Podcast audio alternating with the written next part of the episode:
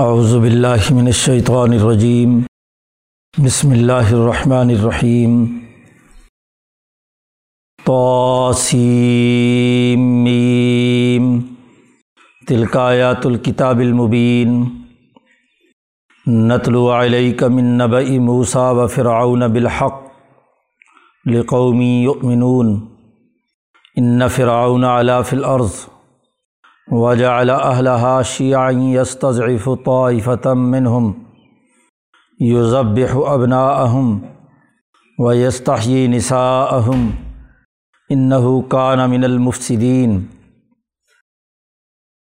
ونريد ان نمن على الذين استضعفوا في الارض ونجعلهم ائمه ونجعلهم الوارثين. ونمكن لهم في الارض و ونري فرعون وهامان وجنودهما منهم ما كانوا يحذرون. وأوحينا إلى أم موسى أن أرضعيه. فإذا خفت عليه فألقيه في اليم.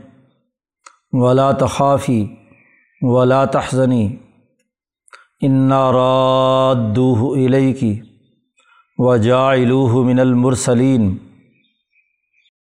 فالتقطه آل فرعون لیکون لہم عدوا و حضنا ان فرعون و حامان و جنودہما کانوا خاطئین وقالت امرأة فرعون قرت عین لی ولک لا تقتلوه. عسى ان ينفعنا او نتخذه ولدا وهم لا يشعرون. و اسبح فعاد ام موسا فارغہ انقادت لتبدی بھی لولا الربت نا علا قلبها. لتکون من المؤمنین وقالت لأخته قصیه فبصرت به عن جنوب وهم لا يشعرون وحرمنا عليه المراضع من قبل. فقالت حل عدالکم علا اہل بیتن یک لکم وہم لہو ناصحون؟ فرد ادناہ الا امی کئی تقرر عینہا ولا تحزن ولی تعلم ان وعد اللہ حق. ولاکن اکثرهم لا يعلمون صدق اللہ العظیم۔ یہ صورت القصص کا پہلا رقوع ہے۔ تواسی میں ثلاثہ میں سے یہ تیسری صورت ہے۔ حضرت سندھی فرماتے ہیں کہ یہ دونوں صورتیں نمل اور قصص صورت الشعراء کا تتمہ ہے۔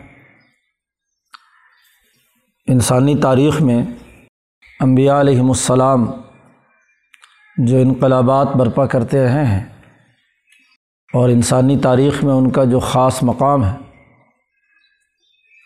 جو دراصل اللہ کی صفت العزیز اور رحیم کا مظہر ہے، وہ موسیٰ علیہ السلام سے لے کر رسول اللہ صلی اللہ علیہ وسلم تک انقلابات کی اجمالی تاریخ پیچھے صورت الشعراء میں بیان کی گئی تھی۔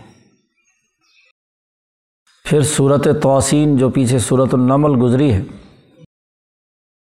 اس میں نبی اکرم صلی اللہ علیہ وسلم کے انقلابی پہلو کا وہ دائرۂ کار، جس کا تعلق عربوں کے قومی نظام اور رومت القبرہ کے ساتھ ہے، کہ بنی اسرائیل پر حجت تمام کر کے دین کے غلبے کا وہ بین الاقوامی فیض جس کا تعلق مغربی ممالک سے ہے، اس کی تفصیلات پچھلی صورت میں بیان کی گئی تھی، صورت النمل میں۔ اور یہ صورت القصص جو ہے، اس میں جو مشرقی ممالک ہیں، نبی کرم صلی اللہ علیہ وسلم کے غلبے کی وہ نوعیت جو مشرقی ممالک میں وقوع پذیر ہوئی۔ کہ مستقبل کی حکومتیں، خلافتیں، وہ مشرق کے علاقے کے لوگوں کی دنیا پہ قائم ہوئیں، اس سے متعلق واقعات اور گفتگو یہاں اس صورت القصص میں بیان کی گئی ہیں۔ تو یہاں حضرت موسیٰ علیہ السلام کا واقعہ خاص طور پر بیان کیا گیا ہے۔ عربوں کی قومی حکومت سلیمان علیہ السلام کے علاقے میں قائم ہوئی۔ تو اس کی وضاحت سلیمان علیہ السلام کے تناظر میں پیچھے بیان کر دی۔ موسوی تعلیمات کا وہ حصہ جس نے مشرق کو بھی متاثر کیا اور پھر نبی کرم صلی اللہ علیہ وسلم کی وہ جد وجہد جو آئمہ اہل بیت کے ذریعے سے ایران، چین، ہندوستان، ترکوں اور مغلوں تک منتقل ہوا، اس کی وضاحت اس صورت میں بیان کی جا رہی ہے۔ اس لیے یہاں جو مقامات انبیاء بیان کیے گئے ہیں، ان میں نمایاں ترین واقعہ موسیٰ علیہ السلام کا ہے۔ اور موسیٰ علیہ السلام، فرعون اور حامان، قارون، یہ تین کردار ہیں جو موسیٰ علیہ السلام کے مقابلے پر ہیں۔ فرعون، قارون اور حامان، تو اس ٹرائکا کا تفصیلی تذکرہ ہے کہ جہاں بھی انبیاء اور ان کے سچے وارثین نے جد وجہد اور کوشش کی ہے، تو اس طرح کی ٹرائکا وجود میں آتی ہے ایک مذہب کا نمائندہ، ایک مال و دولت اور سرمایہ پرستی کا نمائندہ، ایک سیاسی فرونیت اور آمریت کا نمائندہ، یہی سوسائٹی میں فساد مچاتے ہیں۔ تو ان کے مقابلے میں جد وجہد اور کوشش کیسے کی جائے، اس کو اس صورت میں بیان کیا گیا۔ تو سیم، میم۔ انبیاء علیہم السلام کے وہ مقامات جو انسانی تاریخ میں سرایت کر کے اس مادی دنیا میں نتائج دے چکے ہیں۔ خاص طور پر یہ موسوی جد وجہد موسوی انقلاب اور اسی پیٹرن پر اب محمدی انقلاب آیا چاہتا ہے۔ تلکا آیات الکتاب المبین۔ یہ واضح اور کھلی کتاب کی آیات۔ ہے نتل و علیہ کا اے محمد صلی اللہ علیہ وسلم، ہم آپ پر موسیٰ علیہ السلام اور فرعون کی خبر اور ان کا قصہ سچائی کے ساتھ تلاوت کرتے ہیں۔ اس میں کسی قسم کی کوئی ملاوٹ اور مکسنگ نہیں ہے، بالحق۔ ٹھیک ٹھیک تحقیقی طور پر ہم فرعون اور موسیٰ علیہ السلام کا قصہ آپ کے سامنے بیان کرتے ہیں۔ لقومی یؤمنون، ایسی قوم کے لیے جو ایمان لانے والی ہے۔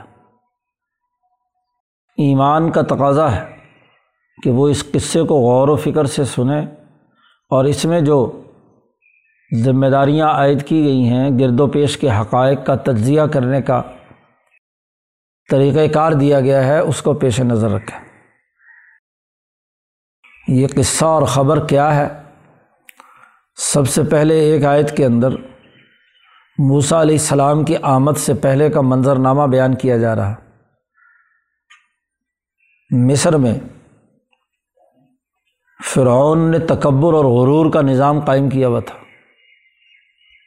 بنی اسرائیل حضرت یوسف علیہ السلام کی حکمرانی کے زمانے میں کینان سے اٹھ کر مصر آ چکے تھے۔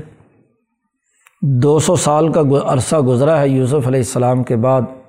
تو اس دورانیے میں انقلابات زمانہ یہ ہوئے کہ وہاں کی مقامی آبادی جنہیں قبتی کہا جاتا ہے،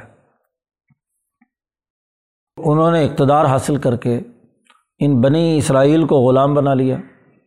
اور ان پر ظلم و ستم کے پہاڑ توڑے۔ قرآن نے اس کا نقشہ کھینچا ہے۔ ان فراؤن علاف العرض فرعون نے زمین میں سرکشی کی ہے۔ آمریت قائم کی ہے۔ ظلم و تشدد کا نظام بنایا ہے۔ علوف العرض قرآن کی ایک اصطلاح ہے۔ اور اس کا مطلب زمین میں ایسی سرکشی اور ظلم کے باقی انسانوں سے انسانیت کا حق چھین لیا جائے۔ حکمران طبقہ اپنے مفادات کے لیے، اپنے صرف فائدے کے لیے کردار ادا کرے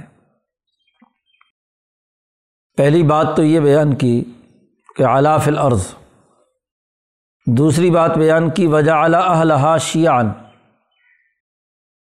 ظلم اور تکبر کی جب حکومتیں قائم ہوتی ہیں، تو پھر وہ ڈیوائڈ اینڈ رول کی سیاست کرتی ہیں۔ تو فرعون نے اس زمین میں رہنے والے لوگوں کو فرقوں میں بانٹ دیا تھا۔ شیعان شیعتن کی جمع ہے شیعہ۔ چھوٹے چھوٹے گروپوں میں۔ اور ان میں آپس میں لڑائی کروانا۔ کہیں مذہب، کہیں برادری، کہیں نسل۔ تو فرعونی نظام کی دوسری خصوصیت۔ بلکہ دوسری منفیت کہنا چاہیے۔ پہلی منفیت تکبر اور غرور ہے، باقی انسانوں کو حقیر سمجھنا۔ دوسری منفیت عوام کے اندر تفریق اور تقسیم کو ہوا دینا۔ اور تیسری بات قرآن نے کہی یستا ضعیف و توفتم منہم۔ ان انسانوں میں سے ایک جماعت کو اس نے طاقت کے بل بوتے پر کمزور بنا دیا تھا۔ استضعاف ضعیف بنانا ہیں تو ضعیف نہیں، کمزور تو نہیں، باب استفال ہے۔ لوگوں کو زبردستی جبر سے کمزور بنا دینا۔ تو یستا ضعیف و طافتم منہم۔ یوزب ابنا ان کے لڑکوں کو ذبح کرا دیتا تھا۔ اور وہ ویستحی نسا اہم اور ان کی لڑکیوں کو زندہ رکھتا تھا۔ قتل انسانیت کا ارتکاب اور تزلیل انسانیت کا کام۔ کہ لڑکیاں بڑی ہو کر لونڈیاں، باندیاں بنتی، ان سے کام بگاڑ لیا جاتا اور لڑکوں کو قتل کروا دیتا۔ تاکہ نسل ایک تو آگے نہ بڑھے اور دوسرے یہ کہ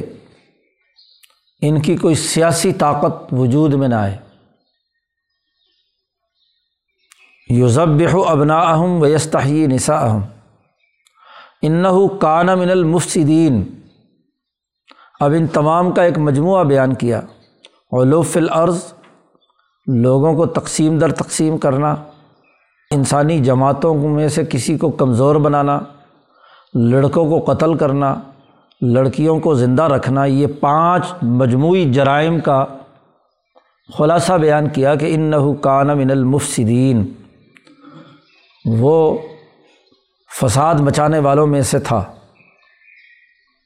تو فساد کے اندر پانچ باتیں آتی ہیں۔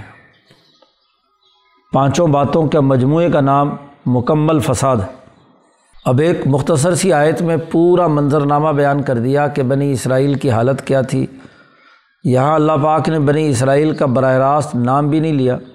مطلقاً اصول بیان کیا کہ انسانیت کو ذبح کرانا، لڑکیوں کو زندہ رکھنا، ان کو تقسیم در تقسیم کرنا، وغیرہ وغیرہ۔ اب اس پورے منظر نامے میں وہ نورید اللہ پاک فرماتے ہیں کہ جب انسانیت پر ظلم کی انتہا ہو گئی تو ہم نے ارادہ کیا۔ کیا ارادہ کیا؟ تین ارادے اللہ پاک نے ظاہر کیے ہیں۔ ہم نے چاہا۔ نمبر ایک، ان منا اللّی نستضعف فی الارض، کہ ہم احسان کریں ان لوگوں پر جو زمین میں کمزور بنا دیے گئے۔ اس تو ضعیف طاقت کے بل بوتے پر جنہیں کمزور بنا دیا گیا۔ ہم ان پر احسان کریں۔ کیا احسان کریں؟ اس کی مزید تفصیل آگے بیان کر دی۔ کہ ون جعلہم آئمتاً ہم انہیں کمزوروں کو نیچے سے اٹھا کر حکمران بنا دیں، امام بنا دیں۔ ہم ان کو حکمران بنا دیں۔ اور وہ نج عالم الوارثین اور انہیں زمین کے وسائل کا وارث بنا دیں۔ کسی قوم کی طاقت ختم کرنے کے لیے دو ہی چیزیں ہوتی ہیں۔ کہ سیاسی حیثیت ختم کر دی جائے۔ حکومت، وقار، عزت ان سے چھین لیا جائے۔ اور دوسرا یہ کہ ان کے معاشی وسائل لوٹ لیے جائیں۔ تو سیاسی آمریت اور معاشی فلاکت، یہ دو ایسے عذاب ہیں جو قوموں کی خود ہی چھین لیتے ہیں۔ انہیں عذاب میں مبتلا کر دیتے ہیں۔ تو اللہ تعالیٰ فرماتے ہیں کہ ہم نے یہ دو ہی احسان ان پر کرنے کا ارادہ کیا کہ ایک تو یہ کہ ہم ان کمزور لوگوں پر احسان کرتے ہوئے انہیں سیاسی طاقت دے دیں کہ یہ حکمران اور امام بن جائیں اور ان کو معاشی طاقت دیں کہ جو زمین کے وسائل ہیں ان کے یہ وارث بن جائیں جو زمینیں ان سے چھین لی گئی جو جائیدادیں ان سے چھین لی گئی۔ وہ ان کو واپس دلوا دیں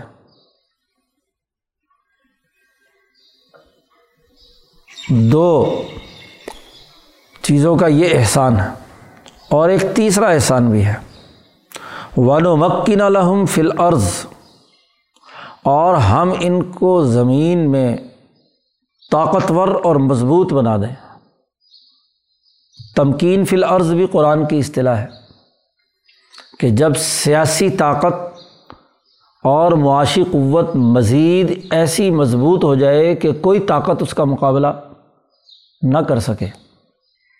یہ تمکین فی العرض جو بھی مقابلے پہ آئے شکست کھا جائے۔ تو یہ تمکین فی العرض بھی ہم نے ان کو عطا کی۔ زمین میں مکمل ٹھہراؤ اور مضبوطی۔ ایک تو ہم نے یہ چاہا کمزوروں پر، اور ہم نے یہ بھی چاہا کہ نوریہ فرعون و حامان و جنود ہمامن ہم فرعون اور حامان اور ان دونوں کے جو لشکر ہیں، ان کو وہ تمام چیزیں دکھا دیں کہ جس سے وہ ڈرتے تھے۔ ماں کانو یا ضرون جن چیز کا انہیں خطرہ تھا ہمارے اس احسان کے نتیجے میں وہ خطرہ سامنے آ جائے۔ ان کو ڈر تھا، نجومیوں نے کہا ہوا تھا کہ بنی اسرائیل میں ایک لڑکا اور نوجوان پیدا ہوگا، وہ تمہارا تختہ الٹے گا، تمہیں غورک کرے گا۔ تو اب یہ خطرہ تھا۔ اس خطرے کے لیے ہی وہ لڑکوں کو قتل کرتا اور لڑکیوں کو زندہ رکھتا تھا۔ تو اللہ پاک کہتے ہیں کہ ہم نے یہ ارادہ کیا کہ فرعون کو وہ خطرہ عملاً دکھا دیں کہ جس سے وہ بچنے کے لیے اتنے پاپڑ پھیل رہا تھا، وہی تمہارے خلاف اب انقلاب برپا کرنے کے لیے میدان میں آئے گا۔ دیکھو، ظالم کا ضمیر بھی اسے ملامت کرتا ہے اور وہ اس سے بچنے کی کوشش کرتا ہے، لیکن جو کچھ دل میں کھٹکا ہو وہ سامنے آ جائے تو اس سے بڑی ذلت کی بات کوئی نہیں ہوتی۔ اچانک آئے تو کہا جا سکتا ہے کہ جی حالات نے پلٹا کھایا۔ پہلے سے جس چیز کا دھڑکا لگا ہوا ہے اور وہ جب آ جائے تو پھر بہت زیادہ ذلت اور رسوائی ہوتی ہے کہ اتنا کچھ منصوبہ بندی کی، اس سے بچنے کی اور پھر وہ کام ہو گیا۔ یہ قرآن حکیم نے پہلے تمہید باندھی ہے۔ پہلی بات تو یہ کہی کہ اے محمد صلی اللہ علیہ وسلم، ہم آپ پر قصہ سنانا چاہتے ہیں موسا اور فرعون کا۔ نمبر دو، فرعون نے جو کچھ حرکت کر رکھی تھی وہ مختصراً بیان کر دی۔ اسی طرح آگے اللہ نے جو احسان کرنا تھا اس کا دو آیات میں تذکرہ کر دیا۔ اگر آپ یہاں تورات پڑھیں تو لمبی چوڑی باتیں واقعات ہیں یہاں۔ قرآن بڑی جامعت کے ساتھ نپے تلی بات کرتا ہے اور کوئی پہلو اس کا باقی نہیں رہنے دیتا۔ واقعے کا کوئی ممکنہ پہلو نظر انداز نہیں کیا گیا اور مختصر سی چند آیات میں پورا منظرنامہ بیان کر کے اپنے مقاصد و اہداف واضح کر دیا۔ اب اصل خبر اور قصہ شروع ہوتا ہے۔ قرآن کہتا باؤ حینہ الا امی موسا ہم نے وہی کی موسا علیہ السلام کی والدہ کے طرف کہ ان ہی موسا علیہ السلام کی پیدائش ہوتی ہے تو موسا علیہ السلام کی والدہ سے اللہ نے کہا کہ اس کو دودھ پلاؤ۔ فیضا خفتی علیہ ہی جب تمہیں ڈر ہو اس کے بارے میں کہ کہیں فرعون کے ہر کارے پہنچ کر لڑکے کو قتل نہ کر دیں تو پھر ایسے کرنا کہ فعلقی ہی فلیم اس کو دریا میں ڈال دینا۔ ولا تخافی ولا تحزنی۔ اور بالکل خوف نہ کرنا اور نہ غمگین ہونا۔ خوف کا تعلق مستقبل سے تھا۔ تو ماں اپنے بچے کو جب دریا کی موجوں کے حوالے کرتی ہے تو ظاہر مستقبل کے اندیشے ہیں، خوف ہے، پتہ نہیں بچے کے ساتھ کیا ہوگا۔ یہ تو کہا لا تخافی۔ اور جب کر گزرتا ہے آدمی کام۔ تو بعد میں پچھتاوا ہوتا ہے کہ کاش کہ میں ایسے نہ کرتی۔ تو اس بچے کے جدا ہونے کے بعد اب دل میں دھڑکا ہے، غم ہے۔ تو ماضی کے کسی کام پر آدمی کو غم لاحق ہوتا ہے۔ تو نہ تو اپنے کیے پر کوئی غم کرنا اور نہ ہی اس بچے کے مستقبل کے حوالے سے کسی خوف کے اندر مبتلا ہونا۔ اللہ پاک نے وہی کر کے کہا، انا رات دو الہی کی ہم اس بچے کو تیری طرف واپس لوٹا دیں گے۔ اور وہ جائلوہ من المرسلین اور ہم اس کو رسولوں میں سے بنائیں گے۔ اس لیے بے دھڑک خطرہ محسوس کرو، تو صندوق میں بند کرنا۔ اور اس کو دریا میں ڈال دینا۔ پیچھے صورت توحہ میں گزر چکا ہے کہ انق ذفی ہی فت تابوتی فق ذفی ہی فلیم بچے کو تابوت میں رکھنا اور تابوت کو کیا ہے؟ دریا کے حوالے کر دینا۔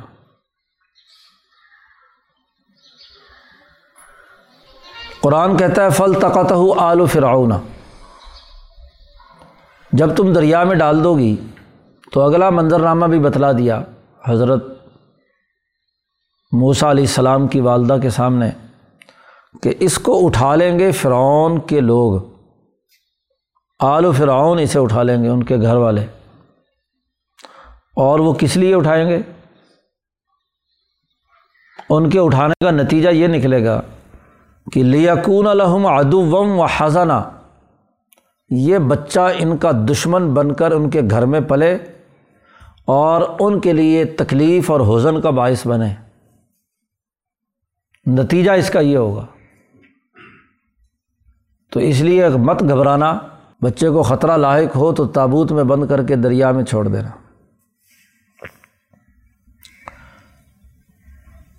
معاملہ یہ ہے کہ ان فرعون و حامانہ کیوں یہ موسا علیہ السلام پیدائشی طور پر فرعون کے دشمن اور اس کے لیے حزن اور غم کا باعث کیوں بنیں گے؟ اس کی وجہ بھی بیان کر دی ان کی ماں کو کہ بے شک فرعون اور حامان اور ان دونوں کا لشکر کانو خواتین مجرم ہے خطا کار ہے تو خطا کار کے لیے کیا ہے؟ سزا ہوتی ہے۔ امبیا کا کام ہے کہ وہ مجرموں کے خلاف مزاحمت کریں، مقابلہ کریں۔ چونکہ قرآن تفصیلات بیان نہیں کرتا تو رات میں یہاں لمبی چوڑی تفصیل ہے کہ ڈالا، پھر وہ ہاں جی تابوت ایستا ایستا چلتا چلتا محل کے اندر چلا گیا۔ وقالت امرات فرعون، قرۃ عین اللی ولک۔ فرعون کی بیوی آسیہ نے، وہ دریا کے کنارے بیٹھی ہوئی تھی۔ تو دریا کی ایک شاخ محلات کے اندر جاتی ہے۔ عموماً دریاؤں کے کنارے محلات بنائے جاتے ہیں۔ اور دریا میں سے ایک خاص رو نکال کر وہ دری محل کے اندر سے گزر کر جاتی ہے۔ جی۔ تو وہاں اسی طریقے سے دریائے نیل کی ایک شاخ انہوں نے اپنے محل کے اندر سے گزرتی تھی۔ تو موسا علیہ السلام چلتے چلتے وہاں پہنچ گئے۔ تو فرعون کی بیوی حضرت آسیہ نے اسے پکڑ لیا۔ کہنے لگی قرت آئین لی ولک۔ فرعون سے کہا کہ یہ میری آنکھوں کی ٹھنڈک اور تیری آنکھوں کی ٹھنڈک ہے۔ ہمارے اولاد کوئی نہیں ہے، تو ہم اسے پال لیتے ہیں۔ جی۔ حالانکہ فرعون کہتے ہیں روایات میں، فرعون نے اس وقت کہا، تیرے لیے آنکھوں کی ٹھنڈک ہوگا، میرے لیے تو کوئی نہیں ہے۔ جی۔ لالی لکی۔ تیرے لیے ہے اور گویا کہ وہ مستقبل کی جو بات اس کے دماغ میں ہے تو وہ لیکن چونکہ بیگم صاحبہ نے کہا ہے تو اس لیے فرعون اس چکر میں آ گیا۔ اس نے کہا ٹھیک ہے، چلو۔ حضرت آسیہ نے کہا، لا تقتلو ہو اس کو قتل مت کرو۔ آسائین فعانہ شاید کہ یہ ہمیں نفع پہنچائے۔ یا یہ کہ ہم اس کو اپنا بیٹا بنا لیں۔ قرآن حکیم کہتا ہے وہ حملہ یا شعرون وہ اس بات کا شعور نہیں رکھتے تھے کہ یہ بچہ ان کے لیے کیا بننے والا ہے۔ تو اپنے دشمن کو اپنے گھر میں ہی پالنے کا کام شروع کر دیا۔ اب خود حضرت آسیہ بھی جن مصائب سے گزری، فرعون کی طرف سے جو تشدد ہوا، وہ بھی لیکن ایک بات کہ جو آسیہ نے کہا تھا کہ یہ نفع دے گا ہمیں، تو ان کو تو نفع دیا کہ ایمان لائیں اور وہ جنت کی مستحق بنی اب ایک طرف تو کیا ہے؟ رات کو یہ بچہ وہاں پہنچا ہے اور وہاں انہوں نے مشورہ کیا کہ اس کو پال لیتے ہیں، بیٹا بنا لیتے ہیں۔ اب رات گزر گئی ہے، صبح کے وقت موسا علیہ السلام کی والدہ جب اٹھی تو دل خوب زور زور سے دھڑک رہا ہے۔ قرآن کہتا اسبح فعاد ام موسا فارغہ۔ موسا کی والدہ کے دل میں قرار نہیں تھا۔ بہت گھبرائی بھی تھی۔ طرح طرح کے خیالات دل دھڑک رہا ہے۔ فعاد کہتے ہیں، دل کے اوپر جو غلاف ہے تو اس میں تیزی سے دھڑکن اور فارغہ جیسے بچہ اور چوزا ہومک رہا ہوتا ہے ہاں جی اس طرح ان کا دل بھی ٹھہراؤ کے بغیر کبھی ادھر کبھی کدھر۔ تو ایسی حالت میں موسا علیہ السلام کی والدہ کا صبح کے وقت حال تھا۔ قرآن کہتا ہے، اتنی گھبرائی بھی تھیں کہ ان کا عادت لطبدی بھی ہی۔ قریب تھا کہ کہیں وہ یہ ظاہر نہ کر دیں کہ یہ میرا بیٹا ہے۔ لوگوں کے سامنے قریب تھا کہ شور مچا دیتی کہ یہ میرا بیٹا محل میں پہنچے پہنچا ہوا ہے۔ قرآن کہتا لولا اور ربت نہ علاقل بھی اللہ فرماتے ہیں کہ اگر ہم ان کے دل کو مضبوط نہ کرتے تو قریب تھا کہ وہ راز اگل دیتی۔ تو پتہ چل جاتا کہ یہ بنی اسرائیلی بچہ ہے۔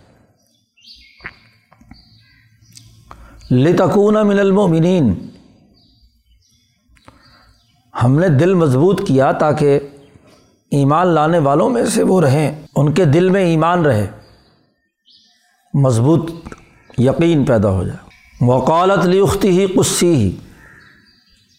انہوں نے اپنی بیٹی سے حضرت موسیٰ علیہ السلام کی بہن سے کہا کہ تو ذرا تابوت کے ساتھ ساتھ چل، قصی ہی۔ اس کے پیچھے نقش قدم پر چل۔ لیکن اس طریقے سے اس کو دیکھنا کہ کن اکھیوں سے پہلو بچا کر۔ لوگ یہ نہ سمجھیں کہ تو اس کی بہن ہے اور تو اسے ہاں جی دیکھ رہی ہے۔ فبصورت بھی ان جنوبن۔ پھر دیکھتی رہنا اس کو اجنبی بن کر۔ جیسے ہاں جی کوئی اس سے براہ راست تعلق نہیں۔ وہ یشعرون اور ان لوگوں کو یہ پتہ نہ چلے کہ تم اس کی بہن ہو۔ بچہ تو پالنے کا ارادہ کر لیا۔ اب پورے محل میں دھوم مچ گئی۔ مصر میں کہ جی فرعون نے ہاں جی ایک بچہ لے پالک بنایا ہے۔ اب اس کے لیے اعلان کر دیا کہ جی اس کو دودھ پلانے والیاں لاؤ۔ تو جن جن کے بچے ہوئے تھے، ان تمام کو کیا ہے؟ پتہ کروا کے تو ان کو لایا گیا۔ اب جس کا بھی دودھ حضرت موسیٰ علیہ السلام کو دیا جاتا، موسیٰ علیہ السلام اس کا دودھ نہ پکڑتے۔ قرآن کہتا ہر رمنا علیہ المراض من قبل. اس سے پہلے ہم نے ان پر دودھ پلانے والیاں سب حرام کر دی۔ موسا علیہ السلام قریب ہی نہیں جاتے تھے۔ جو عورت بھی آتی دودھ پلائی کے لیے، تو اس دودھ کو منہ ہی نہیں لگاتے تھے۔ اب جب وہ تنگ آ گئے اور بچے کا برا حال ہے، تو یہ لڑکی جو ساتھ ساتھ جاتے ہوئے اس نے محل میں دیکھ لیا تھا۔ اس نے ان سے کہا، فرعون کے اہلکاروں سے، سرکاری اہلکاروں سے۔ کہنے لگی حل عدالکم اعلیٰ اہلی بیتن کیا تمہیں نہ بتاؤں ایک ایسے گھر والوں کی اطلاع نہ دوں تمہیں کہ جو اس کی پوری کفالت کریں گے۔ یک فلون ہو لکم، تمہارے لیے اس بچے کو پال کر تمہیں دیں گے، کفالت کریں گے۔ اور وہ ہم لہو ناسخون اور وہ لوگ اس بچے کے لیے بڑے ہی خیر خواہ ہوں گے۔ صحیح طریقے سے اس کی پرورش کریں گے، تو ایسی میں تمہیں اطلاع نہ دوں۔ انہوں نے کہا، دو، اب سرکاری اہلکاروں کو تو جو حکم ملا ہوا ہو، تو اس کے لیے وہ سرپٹ دوڑ رہے ہوتے، کسی طریقے سے مسئلہ حل ہو اور جان چھوٹے۔ اس طرح وہ بچی ان کو لے کر اپنی گھر آ گئی والدہ کو۔ تو قرآن کہتا فرد نا الا ام ہی ایسے ہم نے موسا علیہ السلام کو لوٹا دیا ان کی ماں کی طرف۔ موسا علیہ السلام کی والدہ جیسی محل میں پہنچی، انہوں نے دودھ دیا تو انہوں نے فوراً پکڑ لیا۔ تو اب بڑے شادیانے بجائے گئے کہ دیکھو جی بچے نے دودھ پینا شروع کر دیا۔ کئی تقرر آئین ماں کو واپس بچہ دے دیا تاکہ ان کی آنکھیں ٹھنڈی ہوں۔ کئی تقرر آئین اور وہ غمگین نہ ہو۔ اور وہ یہ جان لے کہ اس پر جو وہی ہم نے پہلے کی تھی، وعدہ کیا تھا کہ اس کو دریا میں پھینک دینا، ہم واپس تیرے پاس لوٹا دیں گے۔ وہ یہ جان لے کہ اللہ کا وعدہ بالکل سچا اور برحق تھا۔ ولاکن اکثر ہم لا علمون لیکن لوگوں کی اکثریت جو ہے وہ جانتی نہیں ہے۔ اسے یہ علم نہیں ہے۔ اکثریت کا معاملہ ایسا ہے، حالانکہ اللہ جب وعدہ کر لیتا ہے تو اللہ کا وعدہ ضرور سچا ہوتا ہے۔ تو اس لیے ہم نے واپس لوٹا دیا۔ موسا علیہ السلام کی والدہ نے کہا کہ جی محل میں بیٹھ کے تو میں اس کی پرورش نہیں کر سکتی، میں بچے کو اپنے گھر لے جاتی ہوں، اس کا خرچہ پانی دیا کرو تم۔ تو خرچہ پانی فرعون کے گھر سے اپنے ہی بچے کو پال رہی ہیں۔ اور جب دودھ پلائی مکمل ہو گئی تو پھر ان کے دوبارہ حوالے کر دیا۔ ہاں جی روز یا کچھ دنوں بعد لے جا کر آسیہ سے ملوا لاتی۔ تو اس طریقے سے قرآن کہتا ہے ہم نے موسا علیہ السلام کی پرورش کی اور کس لیے پرورش کی؟ تاکہ لیکون الحم ادو و حضنا فرعون اور اس کے لشکریوں کے لیے دشمن بن کر پلیں اور ان کے لیے غم کا باعث بنے کیونکہ وہ مجرم ہے اور مجرموں کے سزا دینے کے لیے ایسے ہی ایک نوجوان کی ضرورت تھی۔ یہ ہم نے پرورش موسا علیہ السلام کی کی۔ اس رقوع میں یہاں ابتدائی موسا علیہ السلام کی پیدائش اور دودھ پلائی اور پرورش کا تذکرہ ہے۔ اگلے رقوع سے اگلی بات شروع ہو گئی۔ جوان ہونے کے بعد کیا حالات موسا علیہ السلام پر ہوئے اس کی تفصیلات آگے بیان کی ہیں۔ اللہ تعالیٰ قرآن حکیم کو سمجھنے اور عمل کرنے کی توفیق عطا فرمائے۔ اللہ